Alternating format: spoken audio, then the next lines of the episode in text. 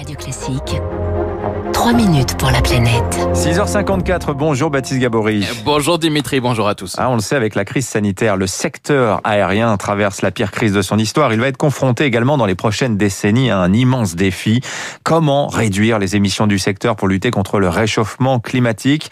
Baptiste, ça va passer par une modération du trafic. Hein. C'est ce qui ressort d'un rapport publié hier. Oui, rapport mené par The Shift Project, un think tank spécialisé sur la transition euh, bas carbone et par le collectif euh, Sup qui regroupe des professionnels du secteur aérien, pilotes, ingénieurs qui réfléchissent au futur de l'aviation. La priorité, hein, d'après eux, c'est d'abord de fixer un budget carbone pour le secteur, à savoir une quantité maximale d'émissions de CO2 à ne pas dépasser d'ici 2050 pour respecter les objectifs de l'accord de Paris. Olivier Delbuccia est l'un des auteurs du rapport, ingénieur et fondateur du collectif Sup Aéro Décarbo. Ce cadre-là se fixe par un budget carbone. Donc ce budget carbone-là nous dit à quel moment euh, on le dépasse ou on ne le dépasse pas. Et quand on le dépasse, ben, ça veut dire qu'on a un problème. Les auteurs ont donc estimé le budget carbone futur du secteur aérien au prorata des émissions en 2018, un peu moins de 3% hein, des émissions totales mondiales et avec donc l'objectif de ne pas dépasser les 2 degrés de réchauffement.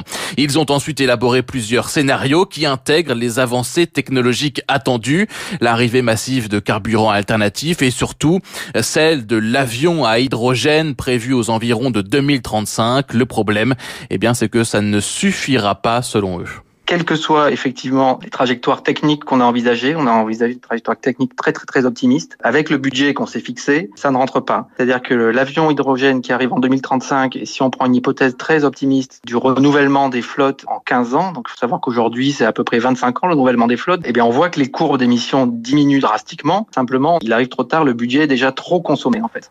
Même dans le scénario hein, le plus optimiste, le budget carbone serait dépassé dès 2040. Alors ces différents scénarios reposent sur une croissance du secteur de 4% par an à partir de 2024. La seule solution donc selon eux, c'est de réduire la croissance du trafic. On arrive au constat que 4% bah, par an après 2024 ne peut pas respecter ce budget-là. Donc il faut réduire le trafic. C'est le seul curseur qu'on peut activer. Alors réduire oui, mais comment? Les auteurs avancent plusieurs pistes, la baisse de l'aviation euh, d'affaires, la suppression des vols lorsqu'une alternative ferroviaire efficace existe en moins de 4h30 ou encore la densification des cabines des avions, Grégoire Carpentier, autre auteur du rapport. La densification des cabines, ça veut dire que dans un même avion, vous allez transporter plus de personnes parce qu'il y aura moins de sièges euh, business ou de sièges first que de sièges économiques. Donc c'est un peu comme si vous faisiez un, un grand Wigo dans un avion. Cela permettrait de transporter autant de passagers mais avec moins de vols. Parmi les autres pistes, il y a celle euh, par exemple d'une taxation progressive des voyageurs. Hein, plus vous voyagez, plus vous êtes euh, taxé. Les auteurs du rapport ne se prononcent pas sur l'opportunité de telles mesures mais bien sur la nécessité d'engager dès maintenant une réflexion au niveau mondial euh, sur les futurs usages de l'aviation et donc sur l'avenir du secteur dans les prochaines années.